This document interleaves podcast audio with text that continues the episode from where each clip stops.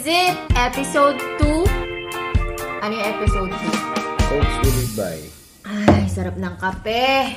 Pampagising. Narinig yung lunok mo dun sa... Oo, syempre. Para maramdaman nilang masarap magkape habang nagkukwentuhan. Sa hapon.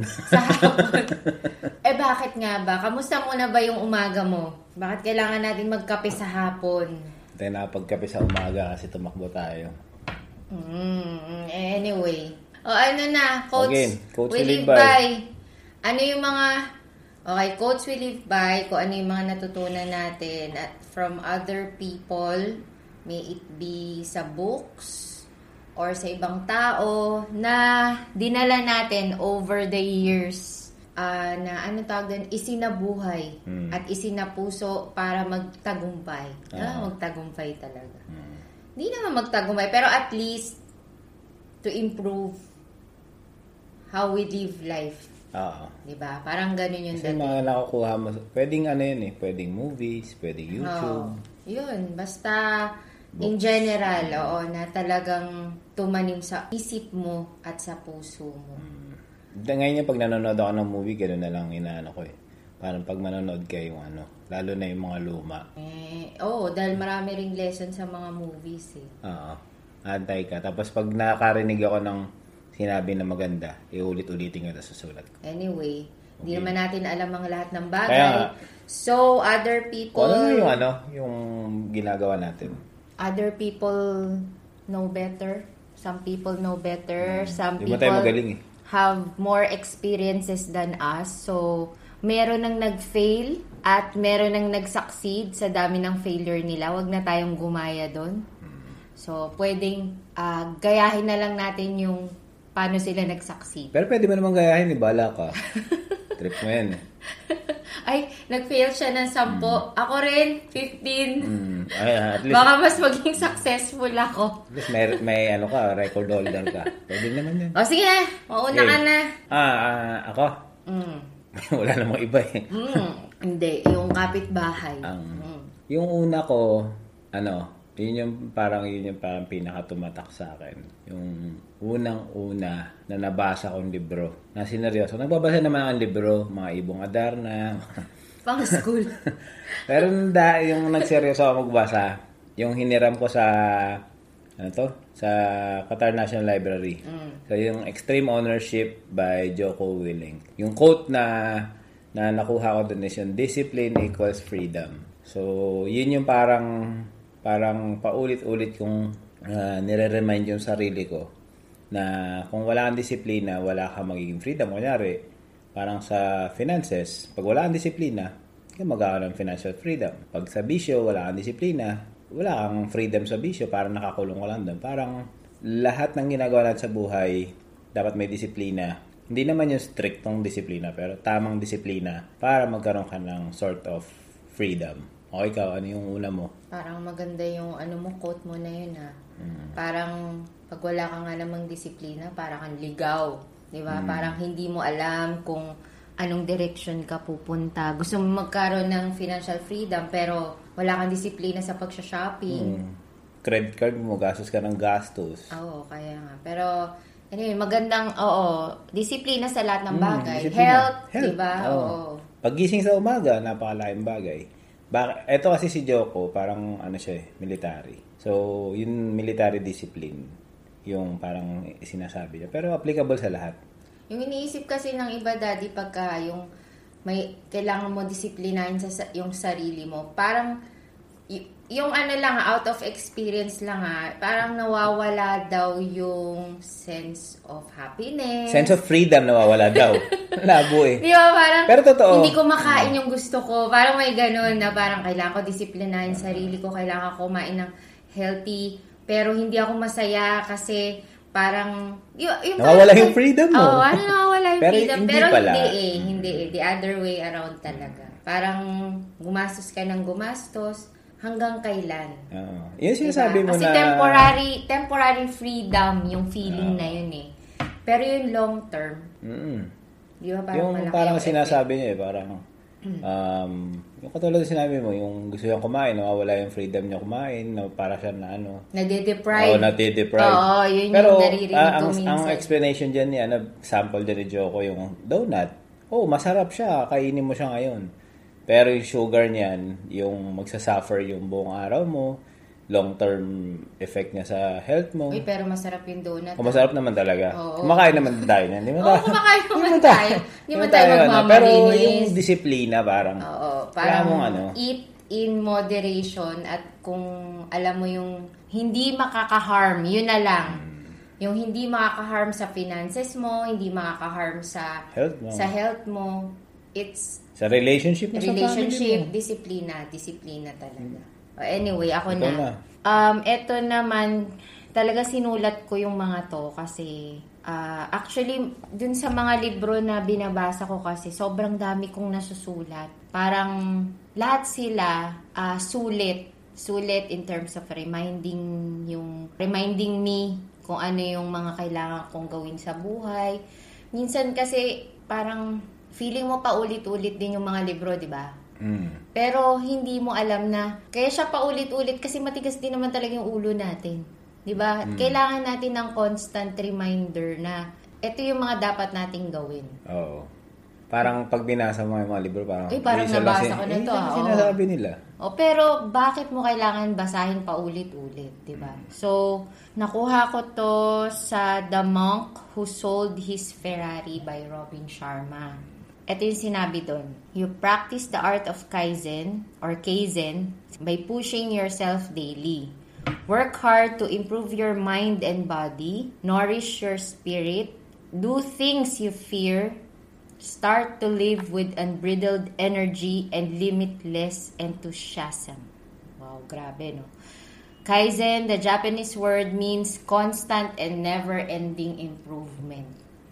Actually, bago ko pa to nabasa, parang yun yung lagi kong naiisip kahit dati pa. Hindi kasi, pinanganak ako weak baby.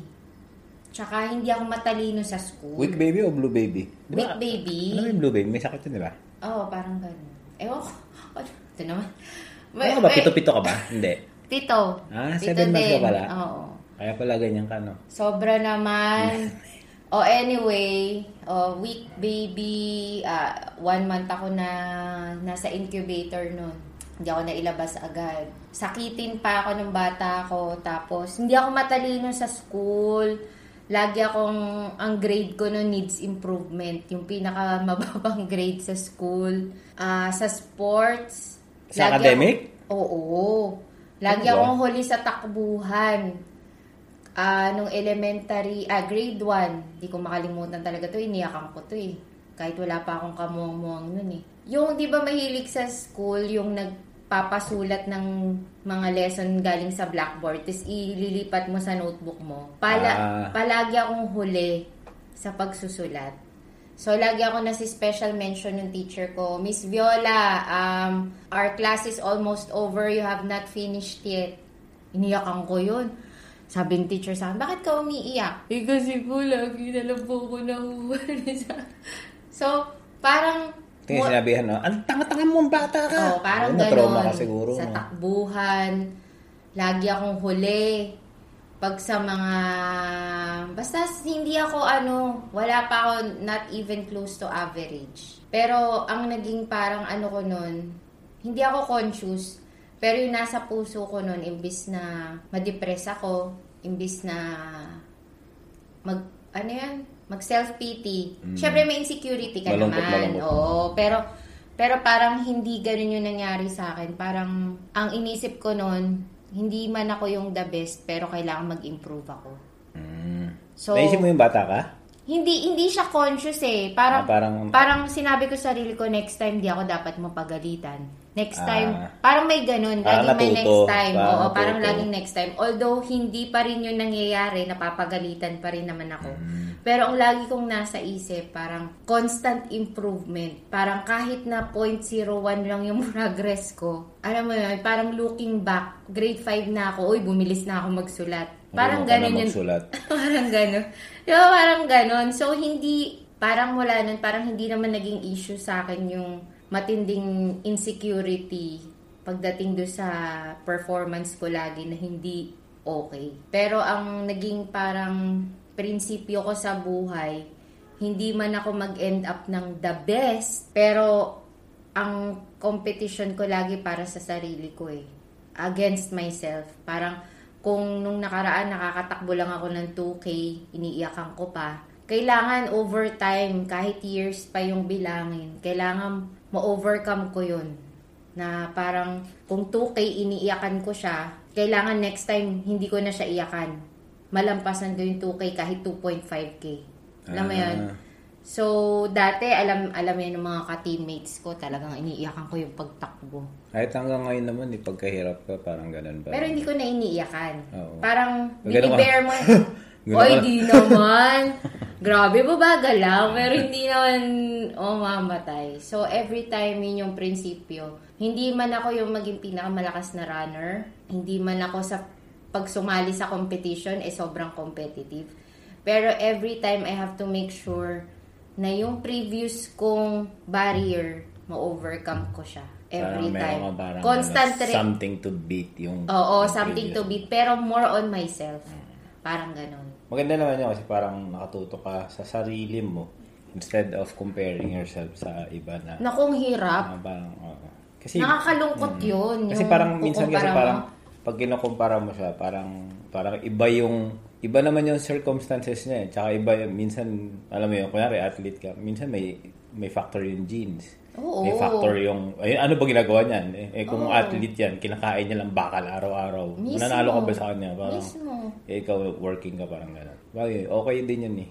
Parang constant improvement. Yun yung laging. Ikaw na. O yung pangalawa, yung sa akin is, galing to sa... Isa sa unang book. Parang ang dami mong unang book. Hindi, ngayon 2021. Siyempre, lagi may first time. Lagi may first time. Babalik na naman tayo sa first time. Yung mga nakamiss ng episode 1, Daddy. Balikan nyo. Maraming first time doon. Interesting. So, eto, yung book na to, yung The One Thing, nirecommend to nung isa sa mga mentor sa CFT, si Boss Yuri. Parang yata yung session namin noon, parang kasi year end or starting yata ng taon. Basta ganun, parang pinag-usapan noon sila Jim Rohn, tapos sinabi niya basahin niya to, yung The One Thing. Parang yun. Sinong author niya? Gary W. Keller. Okay. So yun, parang nauso siya dun sa tribe na parang nagbilihan ng si Ma'am Celis din yata yung nag-recommend nun. Basta pasa-pasa, parang nagkabudulan sa libro. Tapos lahat kami bumili ng book. Tapos ang ganda niya kasi parang primer mo siya sa utak mo na panimula ng taon. Pero ano yung quote doon na... Yung quote na ko doon, dalawa yun eh. Yun yung pangatlo ko at saka yung pangalawa. Pero siyempre, pangalawa pa lang tayo. Yun muna yun. Sa pangalawa, success is an inside job. So, kasi ako yung ako yung tipong palagi kong sinisilip yung ibang tao before yung sarili ko. Parang yung success nila ba? Though ginagaya ko yung nila, pero parang nakakalimutan ko mag-focus sa sarili ko, what's inside me. Naalala ko nung nagsuswimming pa ako, yung swimmer kami ni Mang Ine, yung coach ko dati, nung bata pa ako. So, mga langit nawa siya. So, yun. Lagi niya kasi nasaway na parang, kunyari nag-swimming. Titingnan ko yung kalabang ko. Titingnan ko siya na parang nagiging cost tuloy niya is yung time ko bumabagal. Kasi yung focus mo na dun sa Nag-spend ka ng time para silipin pa para silipin na yung progress niya. Lagi niya kasi nasaway. Tapos, ginawa niya, sabi niya, kasi hindi ako masaway eh. Pasaway nga ako eh. Tagal na akong pasaway eh. Ginawa niya parang, sabi niya, ganito gawin mo. Pagka sprint, kanyari, 50 meters, yung medyo maikse, 2 beses, 3 beses ka lang huminga ha. Parang ganun. Wala kang time sumilip. So, ganun yung pinapagawa sa akin. Tapos kada lilingon ako, pagalitan niya kasi sigawan niya ako. Na parang ganun. So, ganun yung nangyari sa akin dati. So, palagi kong tinitingnan yung ibang tao. Minsan, nagko-compare pa ako bakit si ganito, parang umasenso siya, kumbaga parang loko-loko nga to Mas loko-loko pa sa'yo. Mas loko-loko pa sa akin. Parang delinquente nga sa trabaho to eh. Parang Petiks. Tapos ang ganda ng sahod. Laging ganon yung ano niya. Parang nagko-compare ako ba na bakit ganon? Bakit mailap sa akin yung ano? Yung ano ba? Yung success. So, nung nabasa ko siya, parang naisip ko, focus ako sa sarili ko. So, yun na nga, na parang nagkaroon na rin ng precursor na parang kung ano yung mga kailangan kong gawin. Nabasa. Unti-unti, nare-realize ko, ang dami ko palang pwedeng gawin. Dami kong pwedeng ma-improve gamit yung sarili kong skills without, comparing sa other people. Making silip to other people. Making envy. So, yun. Parang ganon. Kasi, rin yan eh, yung sa social media, wala rin impact yan eh. Hindi naman maiwasan. Makikita mo eh, parang, pero, nung nabasa ko siya, para siyang formality na lang. Kasi ginagawa ko na pala siya the previous months or a year. Simula nung nakapagbasa ako nung kay Jocko Willink nga na yun. Kasi yun yung parang open up na magbasa ako ng lahat. Ano yung mga naging steps mo? Parang hindi ka man conscious, pero ano yung mga naging progress mo going into that direction na hindi ka na nagko-compare? Ano yung mga... Literal, yung attention ko sa basa na lang. Kunyari, during lunch break, ang gagawin ko dati, magtitingin ng... Newsfeed, no? Oh, newsfeed, oh. Hanapin ko yung mga tao. Bakit kaya ganito? Si ganito, ganyan na, ganyan. Buti pa siya, ganito yung kotse niya. Parang ganun. Buti pa siya, ganyan yung bahay niya. Oh, buti siya, pa-travel. Oh. Sarap. Oh, parang ganun. So, nung nagsimula magbasa, yung lunch break ko kasi... Umiidlip talaga ako niyan, hindi ako umidlip. So, pagkatapos ko ng idlip, mga 10 minutes, one hour yun eh. After nun, gagawin ko, magbabasa na lang ako. So, marami ako natutunan, at the same time, tinatry ko siyang execute. Pag meron akong hindi maintindihan, medyo mahina ako magtanong sa mga ano. Mahina ako magtanong eh, ayaw ko nagtatanong. Oo nga, napapansin medyo ko. Mahiyain ako sa... Either mahiyain ka, or... ma-pride ka? Oo. O, pwede rin. Pwede. Kasi hindi ka nagtatanong sa akin eh, no? Oo. So, yun. Ang ginagawa ko, aaralin ko siya ng aaralin hanggang sa ma-discover ko siya. So, you want to go the hard way? Oo. Then, pag hirap... Pwede namang madali. Oo. Pag hirap na ako, doon ako tatanong. Pero, doon sa, sa tribe, doon ko rin na parang... Yan yung sinabi sa akin ni Boss Yuri nung umpisa na... Huwag ka mahiyang magtanong. Magtanong. The world belongs to the askers nga daw eh. Parang ganun. Yung matanong. So, yun yung, parang ganun. Tapos, basa, execute. Ano, kamusta ang newsfeed mo ngayon? Wala, tinitingnan ko na lang kung ano yung mga, nagtitrend na mga coins sa crypto. Titingnan ko lang yung, kung ano yung mga pina-follow ko. Actually, yung newsfeed ko, bawas na siya. Wala na yung mga... Na-unfollow mo na. Sorry sa mga kaibigan ko. Friends pa rin. Oh, friends pa rin. Pero in-unfollow ko lalo yung mga mahilig magpo-post ng negative. Mahilig mag-post ng kung ano-anong political or religious na pwedeng mag-spark ng, alam mo something na mag-spark ng something ba na magti-trigger sa'yo na negative. Okay. Pero yung mga nagpo-post naman ng mga religious or something political na okay naman. Ay, wala naman problema doon. Pero yung mga talagang hardcore. Oh, yung mga hardcore matindi 'yon, yung kailangan maniwala ka sa kanila. Oh, kailangan maniwala sa kanila. Ngayon, halos 90% yata in-unfollow ko. Mm-hmm. Ang mga natitira kong lumalabas sa newsfeed ko is yung syempre ako. Oh, syempre, pag in-unfollow ka. Pag di mo nilike, Diyos ko po. Pag wala ko nakitang like kay Brian Sudavio. Nandun ka pa din. Pero yung karamihan na nandun, yun na yung mga mentors dun sa loob ng community. Sa trading community. Tapos yung mga authors, mga iba-ibang mga fina-follow mo na may positive impact sa buhay ko. So, para maiwasan yun. Ang ganda naman na effect. Oo. Kasi parang nakafocus lang ako. Kung ano yung self-development lang ba? Mismo. So, yun. So, lahat ng gagawin mong success sa sarili mo or sa future mo or sa present mo, it's all about ikaw, sa'yo, sa loob mo lang yun. Ikaw lang makakagawa. Pag hindi mo siya na-discover sa loob mo, hindi mo mahanap sa labas kasi hindi mo nga nakita yung loob mo eh. So kailangan talaga mag-ano ka muna. Anong tawag doon? Self-realization. Oh, self-reflection. Self-check. Oo, mag-nilay-nilay ka. Oo. Kaya nga maganda din ginagawa ng pag-journal. Oo. Kasi nakikita mo doon yung nakikilala mo yung sarili mo. Oo. Parang 3 months ago, parang gusto ko ng hopya. Ngayon, hindi ko na-try trip, di ba? Parang gano'n. Kaysa maghanap ka ng ermitanyo sa bundok. Finding purpose. Oo, maghanap ka ng ermitanyo na magtuturo sa'yo. Di ba? Hanapin mo yung success sa sarili mo kasi sobrang dami niyan.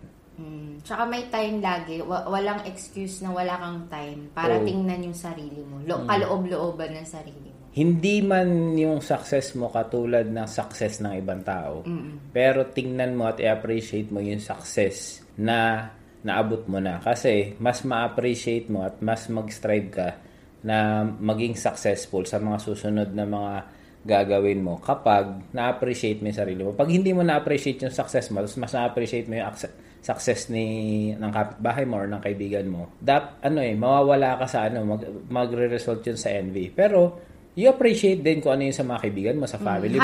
Kasi, maging happy ka. Oo. Kasi at least hindi sila nakakabigat sa'yo. Oo. Dahil successful yung mga nasa paligid. Pero, wag mo lang siyang paabutin na maging parang nakatutok ka sa success nila. Dapat first, tumutok ka sa sarili mong success. Kasi yung success mo, makaka-radiate ka sa ibang tao.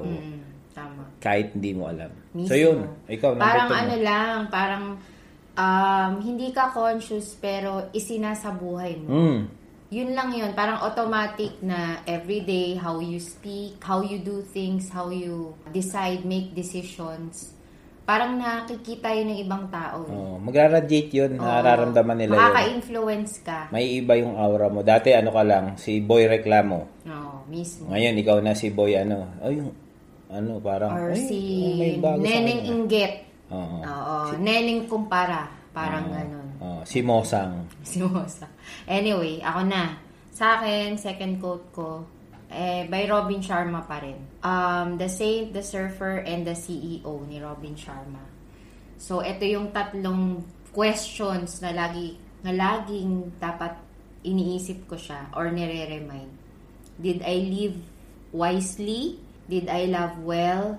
Did I serve greatly? Ay, maganda yan. Nabasa ko rin yan eh. Kasi parang yung tatlong questions pa lang na yun, sakop na eh. Sakop na lahat ng parang purpose mo or meaning mo in life eh. Kasi parang yung pag nabuhay ba ako ng maayos, ng tama, nagmahal ba ako ng tama rin. Parang araw-araw mo siyang self-check. Parang sa akin na it's what will make your life meaningful. Kasi sa within 24 hours, pagbukas ng mata mo, parang doon mo natitingnan eh, how can I live my day wisely? Diba? Parang may ganun ka ng instinct eh. Parang yun sa'yo, pag nagpa-prime ka, parang ganun yung dating eh. During the day, iisipin mo na, paano ko ba gagawin meaningful tong araw na to? Gagawin ko yung trabaho ko ng tama. I will start the day doing self-care. Mag-workout, mag-yoga, mag-meditate. Did I love well?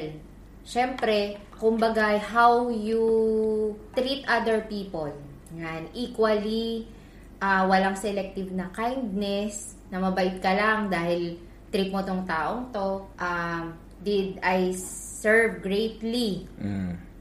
Isa pa yon, family mo, una-una sa lahat, yun ang pinaka parang immediate na mga tao na dapat na siniserve mo with all your heart and soul. Diba? Nagampanan ko ba bilang ina? Nagampanan ko ba bilang asawa? So, pagdating naman sa work, paano mo nasiserve yung company mo? By working efficiently, alam mong di ka nandadaya sa trabaho, you're serving your colleagues greatly by, kunyari, pakitunguhan mo lahat ng maayos. Bago ko makalimutan, diba? Regards dyan sa bago ko makalimutan, kasi naisip ko lang. By the way, yan eh, yan, yung libro na yan, nauna ba ako magbasa o ikaw? Ikaw nauna. Late, alam mo naman ako. Bagay, late. Slowly but surely. Nung nabasa ko yan, ang ginawa ko dyan, parang Ginornal ko yan. Parang sa third journal ko yata, second journal ko, yan ang tanong ko eh. Natanong ko yung sarili ko para aware lang ako. Yung with regards yan, yung kaya kita kinat, ipo-point out ko lang. Yung about sa work, yung, so ayun nga, yung kaya kita, ano, yung parang baka lang makalimutan ko, kaya ako nag-butt in, parang, yung about sa work, yung serving your company. Kasi medyo ano yan, medyo ano yan eh, medyo hot point yan dyan sana eh, na topic, yung serving sa company. Ito, yung nung binabasa ko yan, parang tinanong ko yung sarili ko eh, paano kung yung company ko eh hindi maganda? Paano yung boss ko eh loko-loko? Paano yung boss ko inaabuso ko? Iseserve ko pa rin ba siya? Ang isa sa natutunan ko at naging parang doon din sa extreme ownership eh, doon ko rin siya nabasa kasi parang na-relate ko yan doon. Parang regardless kung yung kumpanya mo hindi parang pangit or something, or yung boss mo, kung wala ka pang nahanap na alternative at yun pa rin yung current na nagbibigay ng pera sa'yo, ng kabuhayan sa'yo, ng food on the table for your family, roof above your head, clothes for your children, you have to serve pa rin with all your heart. Ngayon, kung talagang hindi na masama na loob mo dahil kokos na siya na stress, then it's time for you to ask yourself kung na anong dapat mong gawin. Baka naman kaya ka nagrereklamo is ikaw mismo, hindi mo na-appreciate yung ano. Kasi ganun tayo minsan eh. Pagka nagsimula ka magtrabaho, excited ka habang nagsimula ka. Willing to learn. Willing to learn. Yun lagi mo sinasabi sa interview mo. I accept the challenges. Pagdating mo dun, wala na. Parang die down na lahat ng ano mo kasi ganito yung na-realize mo, sobrang pressured, hindi ka maka-cope up. Tanungin mo yung sarili mo, di ba? Ngayon, kung talagang legit yung complaints mo about your boss, find another opportunity sa ibang company. Do your own homework na maghanap ka na. Diba? Kasi magkaroon ka ng alternative way of earning. Pero, hanggat nandiyan ka sa katayuan mo, nandiyan ka sa work mo, nandiyan yung boss mo na nangangarag sa'yo, learn to appreciate kung ano yung naibibigay sa'yo ng company mo at ng boss mo, mag-focus ka dun. Kesa dun sa negative things. Kasi, kung araw-araw papasok ka, iniisip mo, ganito yung boss mo, ganito yung work mo, araw-araw para kang nasa circle mo sa impyerno. Loop. Araw-araw nandoon ka na sa loop na 'yon. Hell loop. And lang 'yun, magko-cause lang ng stress sa 'yun.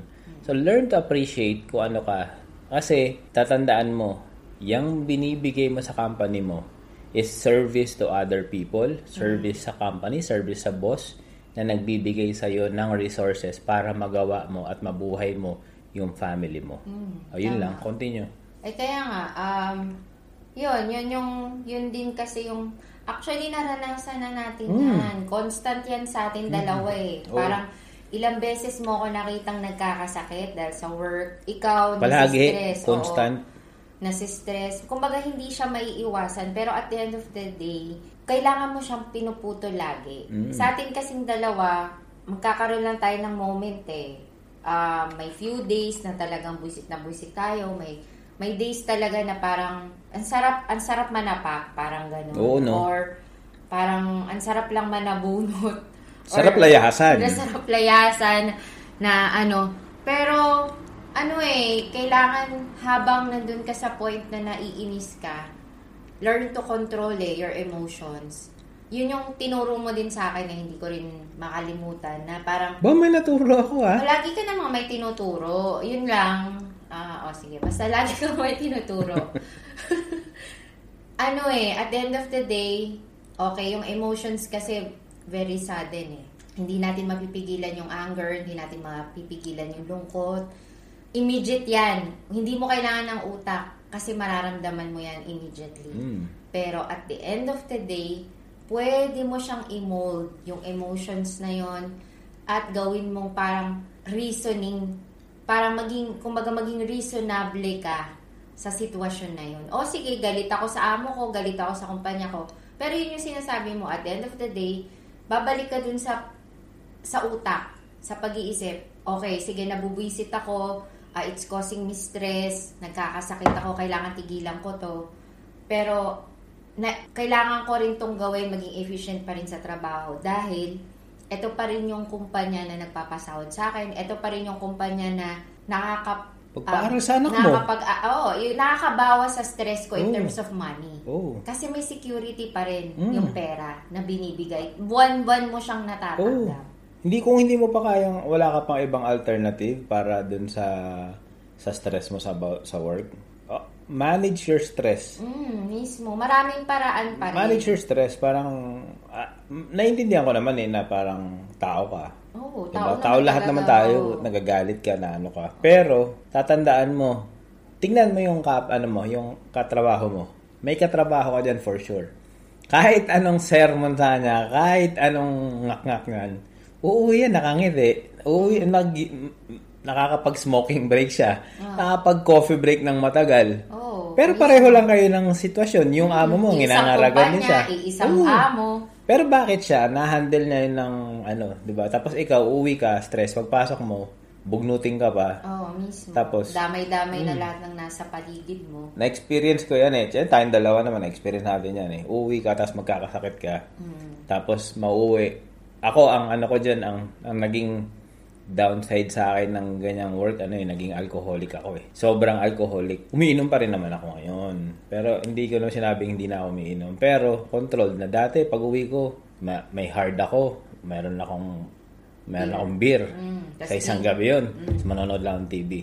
Pero nakatulong kasi ang ginawa natin, nasistress tayo, nagkakasakit. Nagkakaroon tayo ng negative na ginagawa para lang mali. Kung hindi nag-work yung pagiging alcoholic mo, kunyari, para ma-relieve yung stress na yun, ibig sabihin, kailangan mo umisip ng iba pang paraan. So, parang ang nangyari sa atin, tumakbo tayo, nag-meditate tayo, nakatulong yung pag-journal na nailalabas mo yung feelings mo. At the same time, malaking factor na may nakakausap ka na makikinig. At least hindi ka i-judge dun sa araw mo. And at the same time, i-remind ka na dapat ganito ganyan. Kaya thank you, Daddy. Thank you. So yun yung tatlong magandang questions dun sa book na yun. Did I live wisely? Diba? Did I love well? Pero higit sa lahat, yung pinakagusto nating gawin din, did I serve greatly? Whether sa work, sa family. Sa lahat ng bagay. Huwag kakalimutan din pagsilbihan yung sarili mo. Oo, kaya nauuna yung araw natin na self-care. Self-care, exercise, eat well. Kasi kung hindi tayo healthy, paano tayo makakaserve pa sa ibang tao? Mismo. Diba? So, ikaw na next. Yung pangatlo ko. Pangatlo mo. Galing din to sa The One Thing.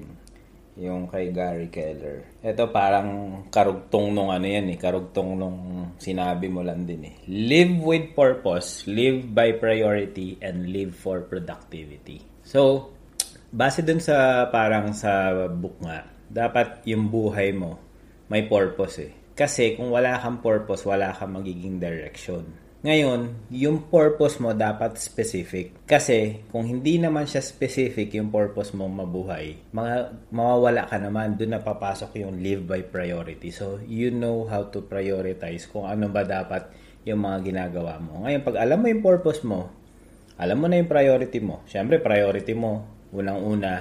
Huwag mo sasabihin na ang una kasing priority mo dapat sarili mo. Bakit sarili mo?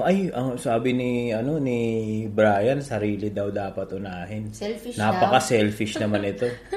Ganito lang 'yon.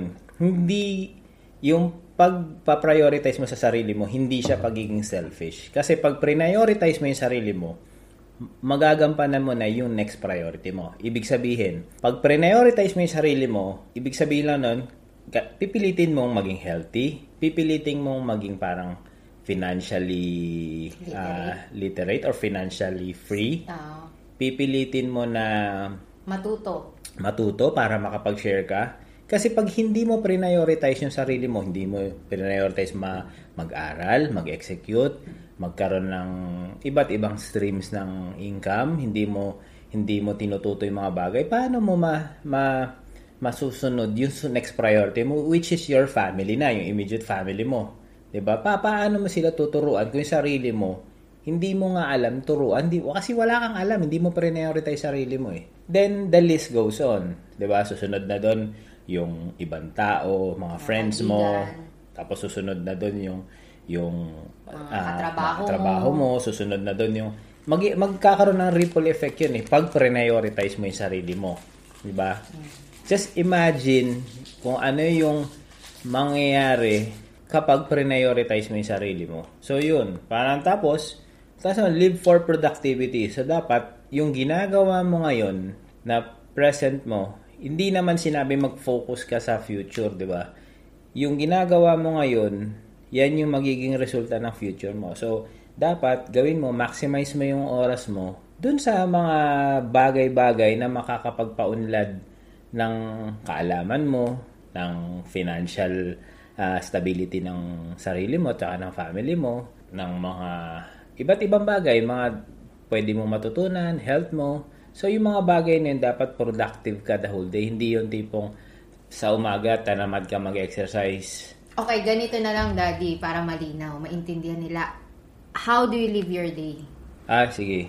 Parang konkretong example, ikaw mismo. Ah, sige. How do you make your day productive? Ngayon, paggising ko ng umaga, ang unang-una kong gagawin, ayusin ko na yung kama ko. Kasi yun yung parang napanood ko. Mga, siguro, 1 year or 2 years ko na yung pinapractice. Napanood ko yun, parang sa YouTube, na parang may Navy Admiral na nag-speech na parang you start with fixing your bed. Kasi kahit anong mangyari sa day mo, meron kang uwian na maayos yung bed.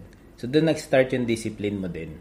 Na sa umaga pa lang, maayos na yung pinaghigaan mo. Maayos yun, nakatak na, nakatupi lahat, nakaayos yung mga unan. So yun yung una-una kong ginagawa. Pangalawa, automatic yan. Habang nagpe-prepare ako ng kape, ang gagawin ko, mag-journal na ako, magre-reflect ako, isusulat ko yung daily mantra ko. Tapos, magre-reflect ako ano yung nangyari sa akin kahapon. Tapos, maglilista na rin ako ng mga grateful things na grateful ako sa araw na to or from the previous day. Tapos, susulat ko na din yung daily goals ko about sa work, about sa sarili. Then, magbabasa na ako. Yung sa umaga na basa ko, maiksi lang yun. Para magbabasa lang ako ng mga books na may mga quotes. So, kung ano yung quote na yun, yun yung parang iisipin ko the whole day na parang ito yung parang primer ko siya sa umaga. Then, mag-exercise na ako, either yoga or either mag-hit ako. Tapos, meditate. Then, work na. Focus na ako sa work. Titirahin ko na yung mabibigat na sa umaga. Bibigyan ako ng instructions dun sa mga kasama ko sa trabaho. Then sa tanghali, idlip ako. Pag idlip ko, ng mga 15 minutes, automatic yun. Gising na ako. Tapos magbabasa. Then sa hapon, yung konting trabaho, silip-silip na ako ng konting chart. Personal na trabaho. Oh, personal na achieving your goals. Sa akin na. Tapos sa gabi, magcha-charts ako or magbabasa ako or manonood ako ng something na may matututunan ako. Tapos yun na, the rest of the night, parang hanggang 9 o'clock, 10 o'clock, magcha-chart ako. Something na matututunan ko para mapaunlad yung, yung knowledge ko. Tsaka yung sa family. Family din. Yung time sa family. Yun, yung time ko sa family, pag-uwi ng bahay, hanggang dinner, mag-uusap kami. Tapos after dinner, saka na ako babalik dun sa pagka yung makikita mo yung mga kasama mo sa bahay pahimlay na. Pag mahimlay na sila, nandun na ako sa Tapos hanggang na yun, sarili ko na yun hanggang gabi. So yun, yun yung Ang galing. So parang hindi na sayang yung araw. Parang sulit na ganun. Kasi minsan parang kulang pa nga parang ganun Oo, pero para kasing iniisip ng iba na kailangan immediate yung learning para sa future Kasi parang ako, naniniwala ako everyday, yung mga little things na ginagawa mo para ma-achieve yung goal mo. Kunyari lang, gusto mong ma-achieve in the future, yumaman. Yung mga maliliit na bagay na ginagawa mo everyday, like reading a book para maging financially knowledgeable, or watching yung mga educational na or motivational videos na makakapagpalabas nung inner na mga yung ma-motivate ka para akala ng iba yung mga ganung maliliit na bagay everyday wala siyang effect, pero sa totoo lang everyday na meron kang isang chapter na nababasa sa libro, nagkakaroon siya ng firm na hold sa pagkatao mo. In a sense na pag dumating ka dun sa future, mas equipped ka na harapin yung success, mas equipped ka harapin yung pagsubok or yung pagsa-start ulit. Oh. Diba? Parang, kumbaga kung may plano kang yumaman in the future, tapos gusto mo kunyari pumasok sa isang business, ba't hindi ka na magbasa-basa as early as now? Kung gusto mo magtayo ng farm, kunyari lang, mag-isip-isip ka or magbasa-basa ka na. Kung gusto mo maging financially literate, ano ba yung kailangan mo? Mag-start ka magbasa regarding proper budgeting. Kumbaga, everyday meron kang something na pwede mo siyang ipondo for your future. Oh, ako nga, tamad ako eh. Kilala ako ng mga kaibigan ko, tamad talaga ako. Kahit nung high school, tamad talaga ako mag. Pagka mag-aaral lang ako, i-scan ko lang yung libro, tapos keywords lang. Ang laking effect eh, no? Oo. Nagsimula ako yung sa pagbabasa ng libro kasi hindi ko nga matapos yung second page eh. Hanggang first page lang ako eh. Parang sa Bible, parang sa Bible lagi akong in the beginning. Ganun lagi. Struggle. So nagsimula ako makinig ng podcast. Dati yung mga binabasa ko lang na libro, pocket book. Yung mga pang love life, romance, pocket book. Matuwal pa, hindi ka naman romantic. Parang puro romance yung... Ano lang naman. Sige na, so, na parang gano'n. Hindi na.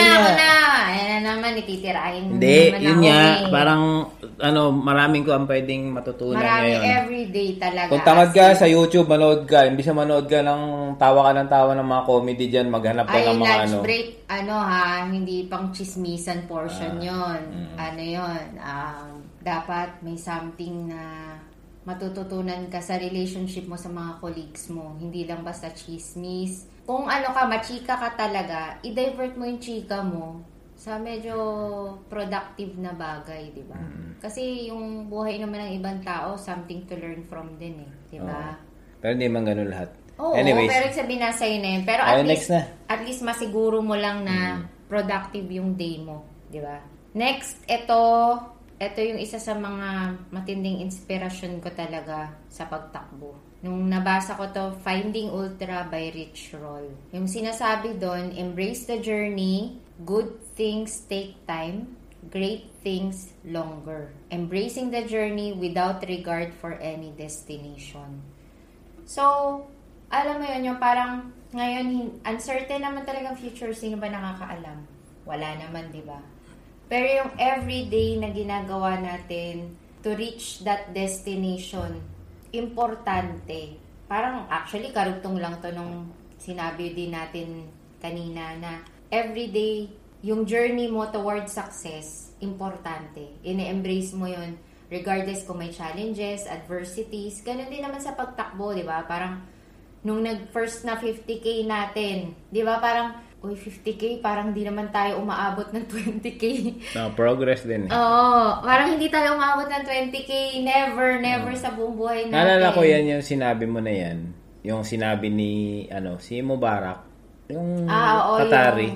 Sabi niya na parang, may parang siyang school na napuntan or seminar na parang yung nagtuturo sana ang sinabi parang yung mga, usually mga runners na nag-ultra or something, parang iba yung approach na sa business or sa life in general. Kasi, parang yung progress ng running, yung hirap, parang nai-relate nila sa business life or sa personal life. Parang ganun. Kaya yung sinabi mo, yung sinasabi ni Rich Roll dyan is tama din naman. Parang ganun. Kaya nga, di ba, kung dati kasi, ako masyado din, hindi naman nagmamadali. Kilala mo naman ako, very... Sino ka nga ulit? Basta yun na yun. Matyaga naman ako sa lahat ng bagay. Pero may time lang talaga na parang... Pagtyaga mo nga ako eh. Yun mismo. Di ba? Embracing the journey kahit... sige, wag na. Anyway, ibang topic yun eh, game na. Sige, anyway. Maisip mo dyan. So, parang feeling natin minsan, parang yung sa 50K run natin, di ba? Parang ang goal natin nung una, wag lang magkaroon ng injury. Wag mamatay sa karera. Makaabot man lang before the cut-off. Wala lang mangyaring negative. So, wala tayong ginawa nun, kundi parang, sobrang sakit talaga. As in, sobrang sakit ng katawan, sobrang hirap, sobrang init. Pero parang nakuha pa natin mag kumuha ng picture. Parang tayong turista nun eh. Oo, ma-appreciate yung paligid na parang, ay, bago tong lugar na to. Parang, alam mo, nakaka-amaze kasi may ganito pala. Oo, tapos makikita mo yung Bahrain, makikita mo na pala yung kabilang bansa. Alam mo yun na parang, may ganun so, palang lugar sa Qatar. So parang, mula nung ginawa natin yun, tapos parang, nung nabasa ko yung libro ni Rich Roll, parang, feeling ko parang ganun ka-exciting yung buhay. Na parang regardless kung sobrang lagi kang na-challenge or laging may problema, parang at the end of the day, iisipin mo yung goal mo na ma-achieve yung 50K na yun. Parang sulit na sulit kasi pagdating mo ng finish line, nagkwentuhan pa tayo kung ano yung mga nangyari during the day. Na nanalo ka pa. Oo, sumeken pa kasi tatlo lang naman kami. Tatlo lang kasi pero okay na rin kahit na Ganun, di ba? Mayroon kang malaking cheque. Oo, malaking bagay din yun. 2,000, 3,000 reals. 3,500. O, isipin mo, 3,500. Parang, di ba, parang journey na appreciate ko. Kasi ngayon, parang kung titingnan natin yung last time, yung mga nangyari sa buhay natin, o sabihin na lang natin yung family life natin, Daddy. Sobrang daming hurdle. Nandun yung pagiging first-time parents, nandun yung pagiging first-time na OFW, nandun yung hirap sa pagpapalaki ng mga anak, pag-aano ng pamilya. Pero parang ngayon, imbis na tinitingnan natin yun na parang grabe yung hirap, grabe, parang ayoko nang balikan yun. O na parang, ang galing ng learning. So parang sa akin, every day, parang iniisip ko bawat challenge, bawat problem, bawat issue. It's part of the journey. Pero hindi madali parang yung ano. Parang maging resilient Hindi madali yung maths, nakita mo siya sa ganong ano eh. No. Sa ganong perspective. Later na. Mahirap siya eh. Tayo eh. Pero matututunan. Oo, matututunan. It's never too late sa buhay na matutunan ng kahit anong bagay. Oo, parang ganito lang yun eh. Kung ikaw, kung ano ka ngayon, tingnan mo kung ano nangyari sa'yo the past 10 years, matatawa ka kung bakit ka nandyan. Kasi, meron ka pala mga small wins na hindi mo na-appreciate. Na, yan yung nagbuo kung ano ka ngayon. Parang it's about time. Kaya yun yung maganda pag sa mga mag-asawa din. Parang, yun din yung isa sa mga hindi natin na-realize before. Kaya siguro din parang nagkaroon tayo ng gap in between. Karoon na tayo ng gap? Eh, medyo lang, medyo. Hindi naman humantong sa matinding problema. Pero, kumbaga, ngayon natin na-appreciate. Hindi pa problema yun. Hindi naman. Ano lang yun? Sisiw lang yun. Kumbaga, parang ngayon na-appreciate natin yung bawat conversation time natin sa kasasakyan. Or habang kaya nga nabuo yung podcast na to eh. Kasi yung, dahil doon sa kwentuhan na yun na parang sinishare natin kasi baka may matutunan sila. Baka lang naman. Pero, pag wala kang natutunan, di wala. Di wala. Sana basta pakikinig. May choice ka naman. Correct. Pero yun. Pero yun nga, nakakatuwa. Kasi marami tayong natutunan. And we're using the past for the future. Kaya, sobrang okay talaga. Ayun. Ikaw na, next. Meron akong nakuha na quote to eh. Actually, hindi siya quote. Parang, dun sa Tribe of Mentors kasi, parang tinatanong yung bawat mentor, yung kay Tim Ferris, tinatanong bawat yung mga in-interview niya. Kung magkakaroon ka ng billboard, billboard sa space yun eh. Anong ilalagay mo? Ito yung isa sa pinaka parang tumatak sa akin na habang nabasa ko yun eh. Doon kay Scott Belsky. So, ang sabi niya, great opportunities never have great opportunity in the subject line. More often than not, great opportunities look unattractive on the surface. What makes an opportunity great is upside. If the potential upside were explicitly clear, the opportunity would have already been taken. So, yun nga. Ang lalim nga eh. Hindi ko naiintindihan. Hindi ko nga rin naiintindihan eh. Explain further. Ayun. Ito na yung mahirap. Sabi, parang, ito eh, kasi parang, nare-relate ko siya sa current na situation ko ngayon, na naging situation ko ngayon from the previous years. Parang, yung great opportunities talaga, hindi naman yan parang naglalakad na tao tapos may name tag. Opportunity. Great opportunity. Magandang opportunity. Pera. Parang 1,000,000 pesos naglalakad. Parang trabahong maganda. Oh, trabahong maganda na naglalakad. Or parang milyonaryo ka na or magiging mananalo ka sa loto. Hindi eh. Wala siyang ganun. It's for you to uncover. Parang hindi mo makikita yan eh. Ngayon, nakikita ko siya parang yung sa journey ko as a trader sa stocks. Hindi man ako magaling na pero gagaling ako. Pero hindi naman ako sobrang galing or something. Baka may nakatago ka ng pera, hindi mo lang sinasabi sa akin. Actually, meron eh. Hanapin mo yung markang X dun sa mapa. Nandun nakabaon ng mga pera. Pero yun, ngayon, back in 2012, 2013, meron akong kaibigan. Tago ko na sa pangalang Jasper. Inano niya ako sa stocks, parang, uy, ka dito, pasok ka dito. Ako naman parang, okay, sige. Pero parang, dahil nga busy ka sa buhay, sabi nga ni Robin Sharma, busy being busy. Oo. So, parang busy ka eh. Busy ka sa kung ano-anong ginagawa mo. Oo, nang walang value. So, hindi ko nakita yung opportunity doon. Parang, okay, sige, pasok lang ako. Pero, napalampas ko siya. Imagine, 2012, 2013, tapos hanggang 2018, 2019 nung nagsimula akong mag-dig deeper. Tapos 2020 ko pa talaga na parang nahanap yung parang parang pwede tong maganda yung opportunity na to ah. 2020 it took me parang 7 to 8 years. Bago ko ma-realize yung opportunity na yun. Kung napaaga-aga ka pa. Oh, ayun. Pero no regrets. So parang hindi ko siya nakita noon eh. Ang lesson doon, parang yung opportunity, hindi yan magpe-present sa iyo. Nakakalat yan sa harap mo. Ang dami. Sobrang dami. Mahahanap mo yan sa books, mahahanap mo yan sa YouTube, yung mga opportunity. Kasi magkakaroon ka ng idea. Ngayon, sa YouTube, kung gusto mo maging farmer, panoorin mo yung agribusiness. Ang daming ideas. Libre. Totoo. Libre. Sa book. Napaka-accessible. It's the best time to live kasi information.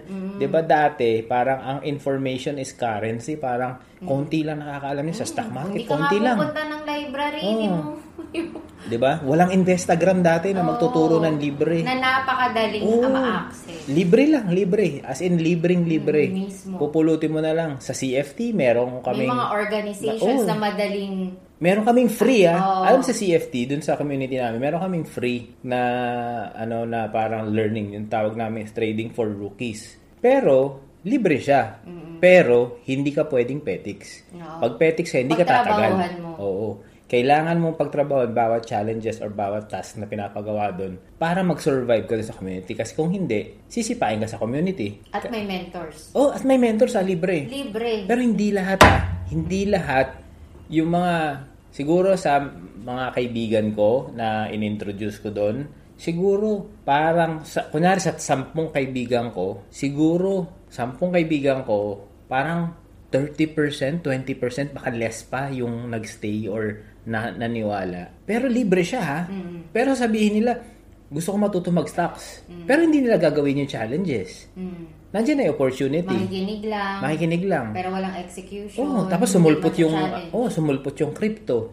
Which is, pareho lang sa stocks yung analysis. Mm-hmm. Parehong-pareho lang. So ngayon, parang yung tao, mas naniniwala doon sa katulad yung sinabi niya, di ba? Kapag yung opportunity is kitang-kita mo na, ibig sabihin, meron nang gumawa niyan, meron na yan. Mas yung parang ilagay mo siya parang scam. Oh. Mas gusto ng tao yung scam. Talaga. Obvious na obvious. Oh, may 1 million in 3 months. May 1 million in kikita may yung yung 10,000 mo kikita. Ganito lang gagawin mo. Maglalagay ka lang ng pera. Benta ng kalabaw, benta ng palayan, benta ng bahay. Pasok ng pera doon. Kunin lahat ng savings. Yun ang gusto natin. Na maghintay ka lang. Maghintay ka lang eh. Too good to be true eh. Oh. Pero yung mga bagay na nasa harap mo, hindi mo na-appreciate. Di ba, ang diamond? Kasi mahirap. Oh, ang diamond, bago mo mahanap yan. Di ba? Matindi. Matinding labor, di ba? Mm. Ang opportunity ganun din. Hindi yan lalabas, susulpot na parang kabote. Oy, kunin mo ako. Kailangan yan. O yaman ka na. Oo. Pag-aralan mo. Oo. Hanapin mo. Tiyagain mo. Pagtrabahuan mo. Pag hindi mo pinagtrabahuan yan, yung opportunity lalabas sa'yo. Mismo. Kasi nakikita mo lang sa opportunity, parang iceberg yan eh. Okay. Nakikita mo lang dulo. Tip lang. Sabi, ay, ang liit naman ng opportunity. Hindi mo tiningnan kasi hindi mo siya tiningnan sa ilalim eh. Oo. Ang laki pala. Hindi ka nag-dig deeper. Oo, ang laki pala. At yung long term kasi, yun yung sinasabi din ni Rich Roll na parang great things take longer. Oo. Hindi pwedeng instant lahat ng success, hindi pwedeng instant lahat ng pera.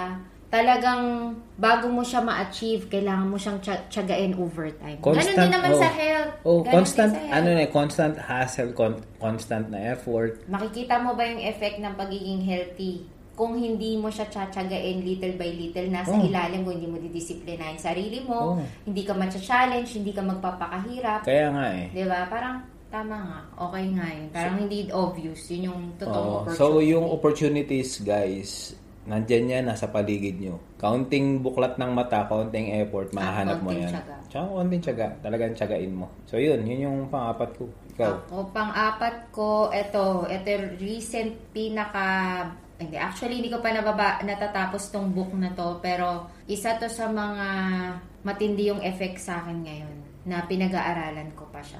So, ito yung Relentless, From Good to Great to Unstoppable by Tim Grover. So, ang isa sa mga talagang tumanim sa isip ko, parang decide, commit, act, succeed, repeat. So, sinasabi niya din, physical dominance can make you great, but mental dominance is what ultimately makes you unstoppable. Hindi, kumbaga, hindi ka man kasing galing ni Michael Jordan, hindi ka kasing galing nila Kobe Bryant, or hindi ka kasing galing ng ibang athlete na talagang kilalang-kilala at saka kilalang consistent na magaling. Pero you can be great in other things na parang utak lang, mental. Ma-overcome mo lahat ng adversities, nabibear mo yung pain, na natitiis mo yung pain, na i-endure mo siya every time na dumadating. Pero it doesn't stop you. Parang you keep on going. So gusto kong maging relentless. Yun yung gusto kong maging goal ngayon. Kasi yung resilience, isa sa mga, yun yung sa mga sinabi ko na parang, yung resilience, nabasa ko rin book dati. It's about, yun nga, hindi siya overcoming adversities but more on bouncing back from adversities. It's more on learning from adversities. Kasi hindi mo naman pwede ma-avoid yung pain, yung problems. Pero kahit nandyan sila, constant yung pain, constant yung problema, it will not stop you from doing what you need to. So, yun yung gusto kong mangyari. Oo. Maganda yan eh. Talagang nasa utak talaga yung Kasi, nabasa ko yan eh. Libro ko yan eh. Binabasa mo. So, salamat, Daddy. Salamat, Daddy, sa lahat ng libro mo. Sa pagbili ng libro. Alam nga naman, bumili pa ako ng isa pang libro. Sayang naman sa pera. Yung isang book na meron na ako nasa iPad. So, yun. Anyways, yung sinasabi niya, di ba, si Michael Jordan, si Dwayne Wade, si Kobe Bryant. Mm-hmm. Ano yung kaibahan nila? Yung utak nila iba eh, parang iba yung utak nila. Si Jordan parang physically hindi naman siya ganoon although magaling na yun siya, pero parang sobrang nabugbog siya nung kung napanood niyo yung Last Dance. Nabugbog yan sa Pistons kasi physical yung game nila. So ang naging parang ni Jordan yung utak niya, parang gusto kong Tapos sa tulong ni Tim Grover, parang dinevelop nila yung physical aspect niya. Pero yung utak talaga nila, yung unstoppable. Parang gusto kong manalo eh. Parang sabi nga ni Kobe dun sa isang interview niya sa parang kay Patrick Beth David. Sabi niya na parang kung gusto mo lang maging first place, dun ka. Kasi ako parang gusto ko champion. Parang doon ka sa iba. Hindi ako naglalaro para maging first place. Parang yung utak ba? Naka-laser focus doon sa goal na, tsaka, na manalo. Nasa zone ka. Kunyari, pag ang goal ko ngayon, kunyari, maging successful in business. Kailangan yung time ko ngayon para maging successful at para pag-aralan yun. Kailangan nasa zone ako. Ibig sabihin, yun lang yung focus ko. Walang kahit anong distraction. Kumbaga, parang ganun. Parang ganun din sila. Pag nasa court na sila, wala na silang iisipin kundi yung laro nila, sarili nila. wala nang kahit anong bagay na pwedeng makadistract sa kanila. Parang injury nga sila, naglalaro pa rin, or hindi nila yung na... yung time na yung meron dyan, hindi ko alam kung nabasa mo or napanood mo na. Si Kobe nung na-injure siya, yung matindi yung injury niya, parang hindi, tapusin ko. Tinapos niya yung free throw niya para... Mismo. Pero yun na, parang alam ko punit ba yung Achilles niya or something. Nga. Basta matindi yung injury niya nun eh. So yung utak, hindi kaya ng katawan yun ah. Kasi sobrang excruciating pain mismo. Yun. Mapunitan ka. Sobrang excruciating. So yung parang ganun. Yung wala na yung gagawin eh. Yun nga, gusto ko maging ganun. It's a mental game eh. Kaya nga. Tayo mental lang talaga tayo eh. Pero... Okay, ito na, last na. Ayun, ito, last na. Ito yung isa sa ko talaga na isa sa nabasa ko na palagi ko tong sinusulat. As in, every single day, every start of the day, ito yung sinusulat ko sa journal ko. Pag nakita mo yung journal ko, ito yung una mong makikita na isusulat ko. Galing siya kay Robin Sharma. Nakalimutan ko yung book. Basta, ito yung quote. I am more than what I appear to be. All the world's strength and power rest inside me. So, medyo malalim siya, So, parang, kung ano ka, hindi yun yung ikaw na. Kunyari, itsura mo, mukhang weakling, parang sakitin ka, pero hindi eh. Meron ka pa, more inside you. Parang, it doesn't matter kung strong ka or ano ka, pero what's inside you, yung nagmamatter. Lahat ng power sa buong mundo, nasa sa'yo yan. Ganito lang yan eh, parang iisipin mo. Parang lahat ng nangyayari sa paligid mo, nandahil yan sa tao. Lahat ng nakikita mong superpower sa mga military might, economy, or financial, lahat yan, tao lang yan. So, ibig sabihin, ano ka ba? Tao ka? Hindi ka, tao ka naman, di ba? Hindi naman mga alien yan eh. So, ibig sabihin, lahat ng mga nangyayari sa nakikita mo sa paligid mo, lahat ng powers na yan, lahat ng strengths na yan, pwede mong maano yan. It's within you. Kailangan mo lang siyang itap. So, it doesn't matter mahirap ka ngayon, or may sakit ka ngayon, or kung ano man. Diba? Stephen Hawking. Basta yun. Nakalimutan ko na eh. Basta research nyo na lang. Yung diba? Parang sobrang physically unable siya. Parang, pero grabe yung utak, di ba? Kaya nga eh. Diba? Pag nakita mo ba si Bill Gates nung kabataan niya, parang, maiisip mo ba na, ito si Bill Gates? Di ba? Si Elon Musk, di ba? Parang, makikita mo ba siya na dati na parang, di ba tinatanggihan nga siya? Jack Ma, di ba? Di ba itsura, parang wala sa itsura eh. Si Mark Zuckerberg, di ba? Parang, pinuput down pa nga sila. Di ba parang iba eh. Si Jeff Bezos, di ba? Grabe yung itsura nila nung dati. Pero hindi. What's inside them, yun yung powerful eh. So, lahat tayo, isipin mo, lahat ng tao na yan, pare-pareho lang tayong tao. It's a matter of, parang tapping the resources within you. Hindi ko sinasabing sobrang successful na ako, pero, alam ko sa sarili ko na kaya kong ma-achieve yun. Which is, nagagawa ko eh. It's just pushing yourself. Every day. Alam mo yung lagi akong bumabalik dun sa community namin sa CFT. Kasi ang laking bagay nung naitulong nila sa akin. Yung isa sa mga task dun dati sa TFR, which is yung sa free community namin sa CFT, is gumawa ka ng parang goal mo for the year. Parang sulat mo. Kung ano yung gusto mong ma-achieve. Sinulat ko yun. Tapos sabi sa amin ni Boss C, na isip-isipin mo yun, basahin mo araw-araw, lagay mo sa cellphone mo, lagay mo sa computer mo, desktop mo. Kaya sa desktop ko, di ba makikita niya, nandun yung goal. So, lahat na makikita ko, pagbukas ko ng computer, pagbano ko, siya yung tatambad sa akin. Yung power na yun, na iniisip mo palaging goals mo, binibrainwash mo sarili mo. Oo, nabibrainwash mo yung sarili mo, na gawin yung mga bagay-bagay na para ma-achieve yung goal na yun. Hindi ko lubos maisip na, kaya ko palang gawin yun. Parang hindi ko lang siya natatap kasi walang nagtitrigger. Walang nagtutulak sa'yo. Ngayon, nung na-open na yun. Hindi mo tinutulak sarili mo. Hindi mo pinupush yung sarili mo. Ngayon, na-discover ko siya. Parang, naaliw ako na parang, etong goal na to, next year, target ko to. Hindi mo man ma-achieve 100% yung goal mo, Pero the mere fact na from 0 to 10% to 20% or even 1%, okay na yun. Ibig sabihin, nagmo-move ka. Pag nakita mo kasi yung 1%, then you go for 2%, 3%, then the rest is history na. Kesa yung palagi kang 0. Wala kang ginagawa. Oh, so talagang tapping the resources within you. Sobrang powerful natin kung papakinggan nyo yung mga podcast or sa YouTube about the power of your brain, yung brain natin sobrang elastic. It's a matter of training your brain na matutunan yung mga bagay-bagay. Pag natutunan mo yung mga bagay-bagay, ma-amaze ka kung ano makaya mong gawin. So, gusto mong maging healthy? Gusto mong Isipin mo. Lahat yan. Magsisimula yan sa utak mo. Nasa loob mo yan. Kayang-kaya. Kayang-kaya mo yan. Kaso, even 1%.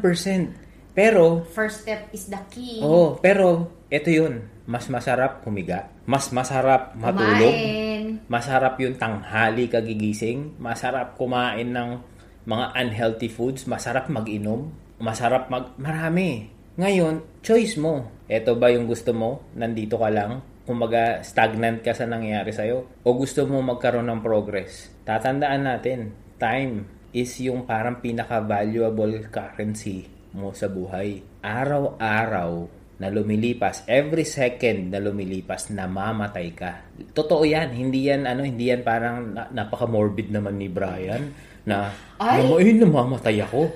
Tandaan mo, bawat araw. Agad-agad patay agad. Totoo yan. Every second na lumilipas, namamatay ka. Hindi, ganun isipin mo. Huwag nababawasan. Namamatay ka. Kasi pag hindi mo naisip na namamatay ka, isipin mo, ang haba pa ng buhay. Oo. Diba? Pwede pang humila. Kung hindi ka magising bukas, di ba? Kung magkaroon ka ng sakit, kaya yung oras mo, sobrang valuable, gamitin mo, itap mo yung mga resources within you, then ma-amaze ka kung ano yung makaya mong gawin. As in. Ito pa ulit-ulit lang to na tanong, pero significant dyan sa sinasabi mo, how do I see myself 10 years from now?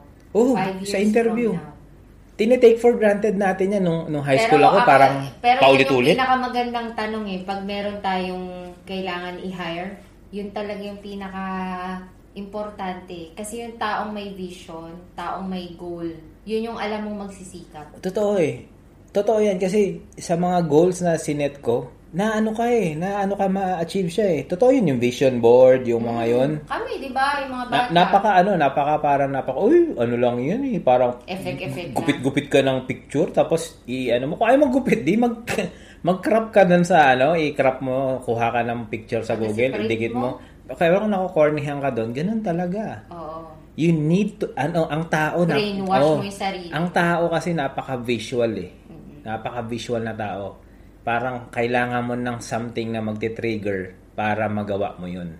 Ganon tayo Pero once na ma-achieve mo na yung parang automatic na nagti-trigger na siya, disiplina. Yung pag-journal, napakatamad ko. Tanong nyo sa nanay ko kung gaano kasi pag magsulat. Tamad ako magsulat. Ang pangit nga nasulat ko Pero tsatsaga ako magsulat.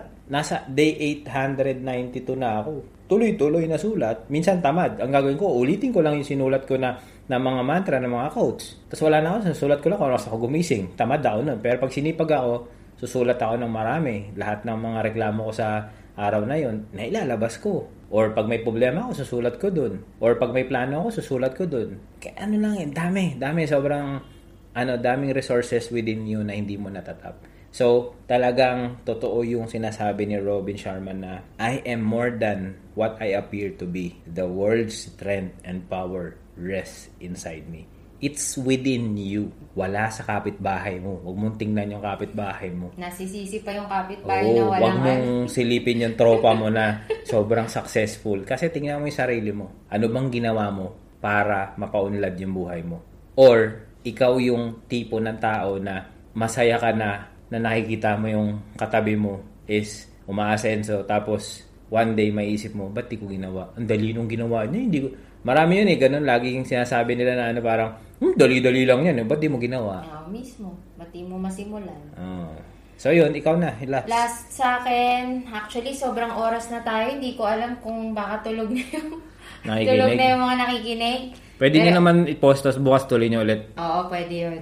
Anyway, sa akin yung last ko, the only way to overcome pain is to first learn how to bear it. Galing to kay Mark Manson. The Subtle Art of Not Giving a F*ck. So, parang iniisip kasi natin minsan parang gusto natin maging masaya. Naghahanap tayo ng happiness sa buhay by avoiding pain. Pag walang pain, ibig sabihin masaya ka. No pain, no gain nga eh. Pero, kasi nasabi na ni Mark, joke lang.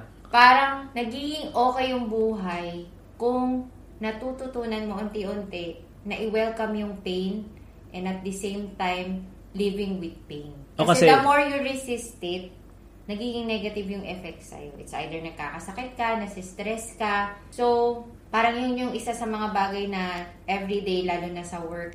Parang most of the time painful eh. Kasi actually ngayon parang naiisip ko parang bukod sa sahod, ano? Yun lang.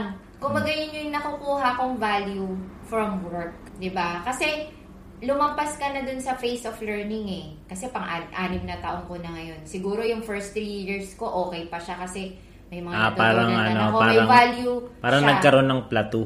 Oo, parang gano'n. Na what's parang next? Pumapasok ka na lang kasi grateful ka na may sinasahod ka para masuportahan yung mga pangarap mo.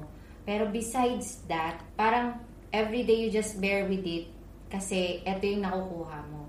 Pero, kumbaga, sometimes nagiging painful ka kasi parang hindi mo rin deserve yung mga ganong adversities in terms of relationship mo sa colleagues mo or yung mga, yun nga, yung parang reklamo mo kanina, mga amo na hindi naman, wala nang, kumbaga hindi na sila nagko-contribute ng value eh in terms of yung everyday life. Parang ginagampanan mo na lang yung role mo. Pero the more that you accept na yung work mo will give you pain every day in terms of yung asshole mo na amo or mga colleagues mo na chismosa, walang alam kundi alam mo yun, maging nega or magreklamo everyday. Sa akin parang ano na siya eh, pasok sa isang tenga, labas sa isa, and you make sure that before you go home parang yung pain na yun na naranasan mo at some point in time during work, hindi mo na siya dadalhin. Kumbaga, nagiging bearable na siya. Oo. Ganon din sa buhay. Diba? Bago tayo mag-succeed, ikaw, bago ka mag-succeed sa trading mo, kunyari lang, ang goal mo na 1 million this year, kunyari, madali ba yung ma-achieve? You have to go through a lot of pain. Mahirap pa.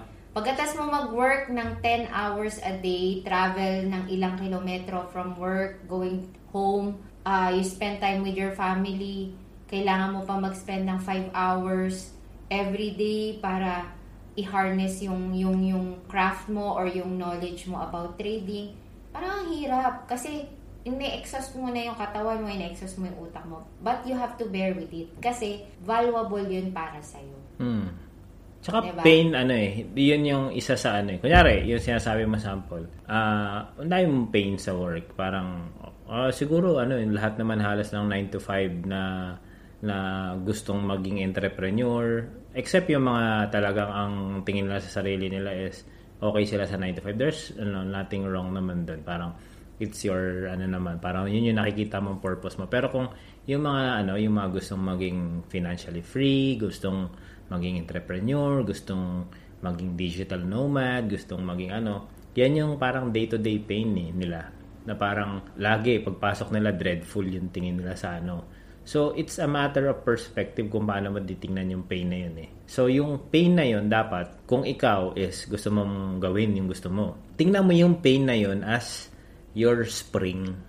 Tama. Na parang launch pad mo siya na parang dun ka magkakaroon ng gawin mong momentum yun para mag-propel papunta dun sa next goal mo.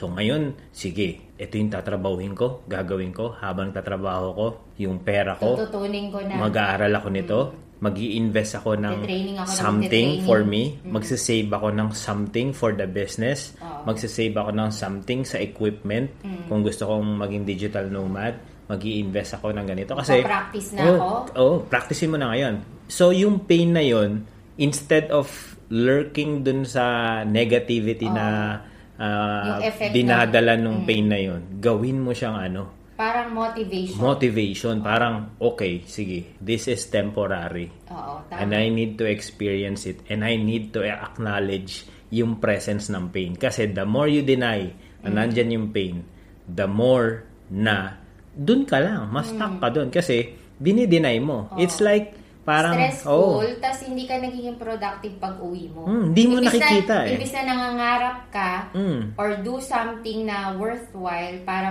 makalabas ka doon sa pain mo. Ang nangyayari, napapagod ka. Eh, isipin mo yung pain pala na yun, pagka pinil mo yung pain na sticker or signage na nakita mo, underneath pala nun is yung dreams mo. Success. Success. So, kailangan mo lang siyang ipil, acknowledge, tanggalin mo yung pain na word, acknowledge mo siya, ilagay mo siya isa-isang tabi, then focus dun sa goal mo. Gamit yung pain na yun. Diba? Parang kunyari, in relationship, you're in a bad relationship, you have to acknowledge, bakit bad relationship? Diba? Bakit mo magpapakamartir sa isang bagay, sa isang tao, diba? Magpapakamartir ka, hindi nagbibigay ng value sa'yo. So, you need to acknowledge yung pain para malaman mo, ano ba yung pain na yun? Pag naintindihan mo, then you will value more yung self mo na, ay, hindi ko deserve to. Then you need to move. Sa trabaho, sa sports, ganun din. You need to undergo yung pain bago ka mag-succeed. Hindi ko sinabing yung pain sa sports na kailangan mapunitan ka ng muscle, mahirap. Yung hirap na papawisan, kagigising ka ng maaga, paulit-ulit mong gagawin. Pain yun eh. Nandun ka sa patkal. Mabigat, tumakbo ka ng malayo. So, maraming pain yun. So, kailangan mo siyang i-acknowledge. Kung hindi mo pagdadaanan yun, baka hindi mo marating kung ano yung dapat mong makabot ng finish line. Diba? So, kailangan lang sa mga pains natin sa buhay, i-acknowledge mo. Then, you do something about it. Wag kang parang yung ginugulpi na asawa. Ginugulpi ka na eh. Puro sakit. Abused ka na eh. Nakikita mo na siya eh. Baka daw kasi magbago pa. Lintik. Diba? Hindi kasi laging ganun, diba? Hindi baka magbago.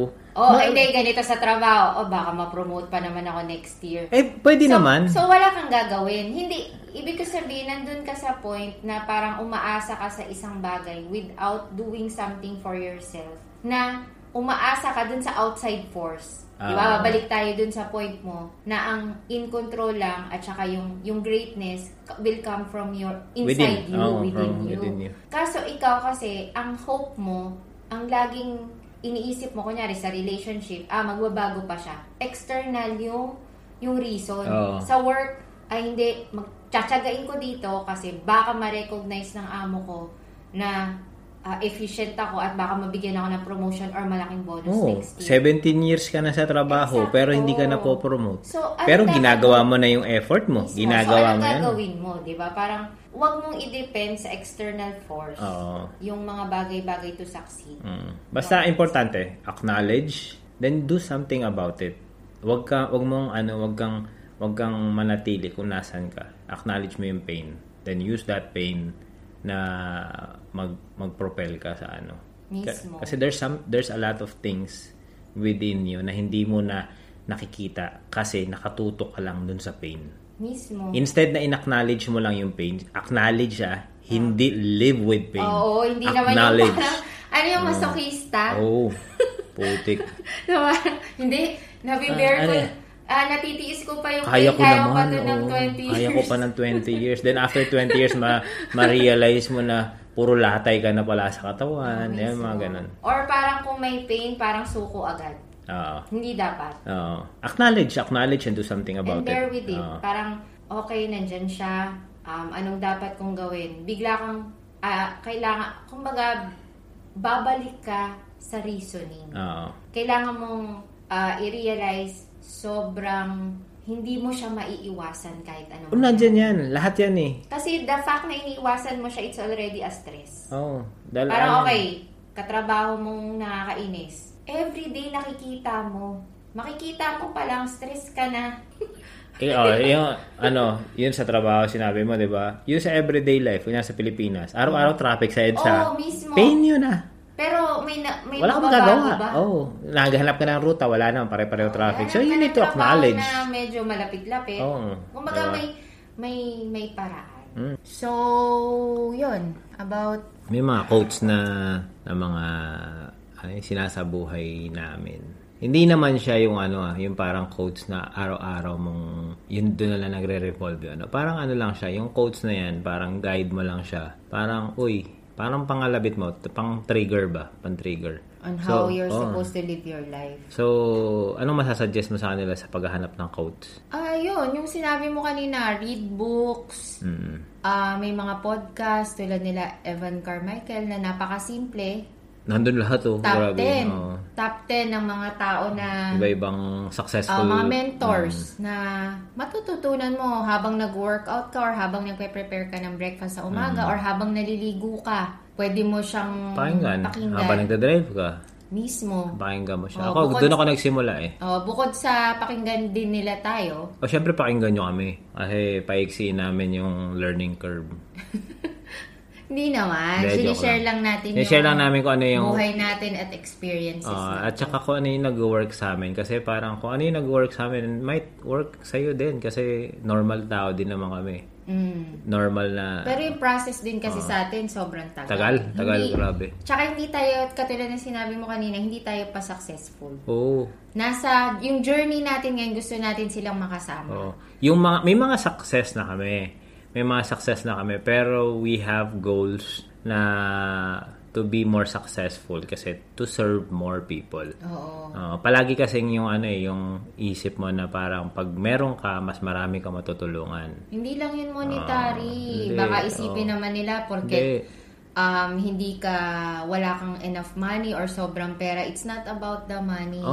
Yung serving other people. Pwedeng knowledge knowledge. O kaya yung pakikitungo mo lang na maayos sa coworker mo, it's serving them na bad mood sila or may pinagdadaanan sila, pero the fact that you find time para makipagkwentuhan sa kanila. Simpleng ngitian mo yung car wash boy dun sa parking lot or yung gasoline boy. Simpleng ngitian mo, good morning. Pakikitungo ng maayos. Serving na yun sa tao. Parang walang selective kindness. Lahat ng tao that we meet, iba-iba yung buhay nila, iba-iba yung experiences. Baka mamaya yung tao na yun na nakasalubong ng ngitian mo, good morning mo, bad mood pala siya. Tapos naging okay yung araw niya.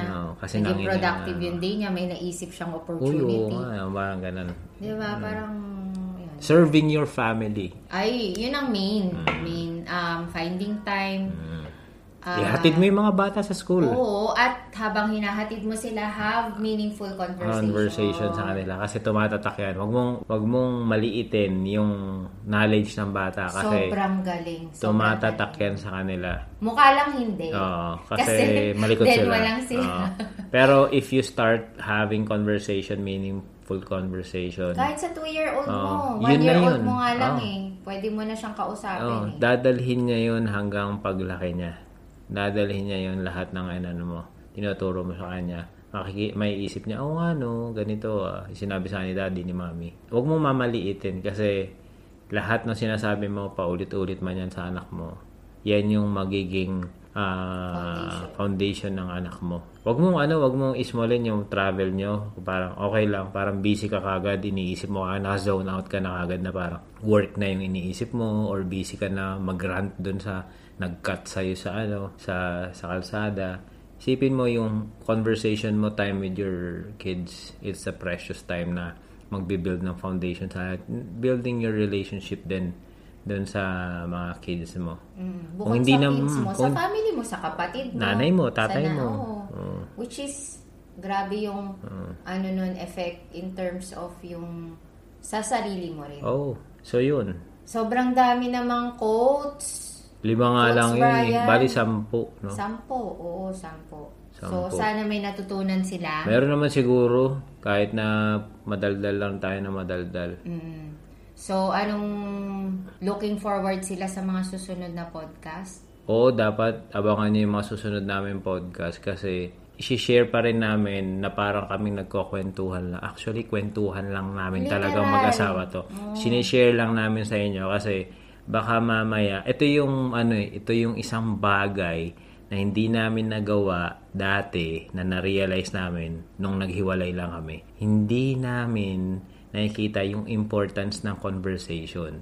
Ngayon, sinishare lang namin yung conversation namin sa inyo kasi baka kapulutan nyo ng aral na yung dinanas namin, hindi nyo nadanasin. Kasi dinanas na namin. Mas maging magaling pa kayo sa amin. Mas maging matalino kayo. Mas maging matalino. Oh, lalo na yung sa mga bata ngayon.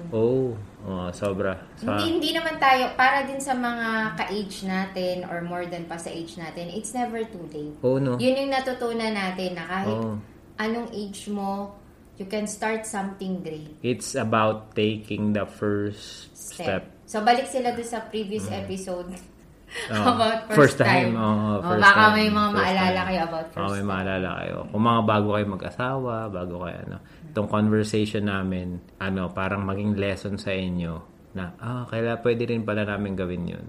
Na mag-usap, ganito. Magkaroon ng meaningful conversation. Oo. So, yun. So, invite mo na sila. Saan? Meron pala tayong podcast. Akala ko talaga kwentuhan lang. So, guys, please like, subscribe sa podcast namin. Tsaka, naka-post din naman sa YouTube. Naka-post din to sa YouTube. Tapos, susunod, marami kaming plans na gawin dito sa podcast. So, kung meron kayong gustong pag-usapan namin, gustong i-advise, or gusto nyong itanong lang. Actually, huwag naman yung advice. Kasi yung advice naman natin medyo, sa akin yung pag-giving advice, parang hindi kasi pwedeng hindi maging applicable sa kanila. More on kinukwento natin. Yung experiences lang. Pero bahala na sila kung ano yung pupulutin nila. Yung mga advice or mga sasabihin namin pag may tanong kayo, yun ay based sa experience namin. Hindi siya parang you have to do it. Pag hindi namin alam, hindi din namin talaga masasagot. Pero pwede naman, wala namang masama, maglagay lang kayo dyan ng comment. Importante, binabasa namin yung mga comments nyo. Sobrang valuable niyan. Kung ano yung pwedeng improve namin sa podcast, sa conversation, or anything na kung gusto nyo lang sabihin, feel free na mag-comment. Basta, please like and subscribe. Tapos, share nyo na rin sa mga kaibigan nyo. Baka magkaroon kami ng may value kaming maibigay sa kanila. Or, meron din tayong value na makuha sa kanila through their comments. Naman. Diba? Kasi syempre, yung experiences ng bawat isa.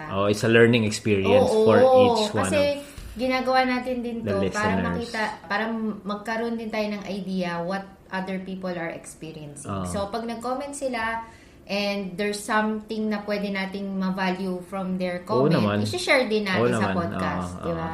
Para, at least, para sa iba na pwedeng applicable yun. Basta, like nyo, subscribe kayo, tsaka comment down below, tapos share nyo na rin, maging parang generous kayo sa pagbibigay ng like, pag-share. Maawa naman kayo. Anyway. Hindi, okay lang yan kahit ano. Kung ayaw nyo mag-like, mag-subscribe, it's up to you. Basta kung may matutunan kayo or may inspire kayo, pero mas maganda talaga mag-like and subscribe ka. Sana lang makatulong. Okay. So, stay healthy. Stay safe pa rin. Pero stay healthy, active. And continue to pursue your dreams. Never stop learning. Be limitless. Mismo.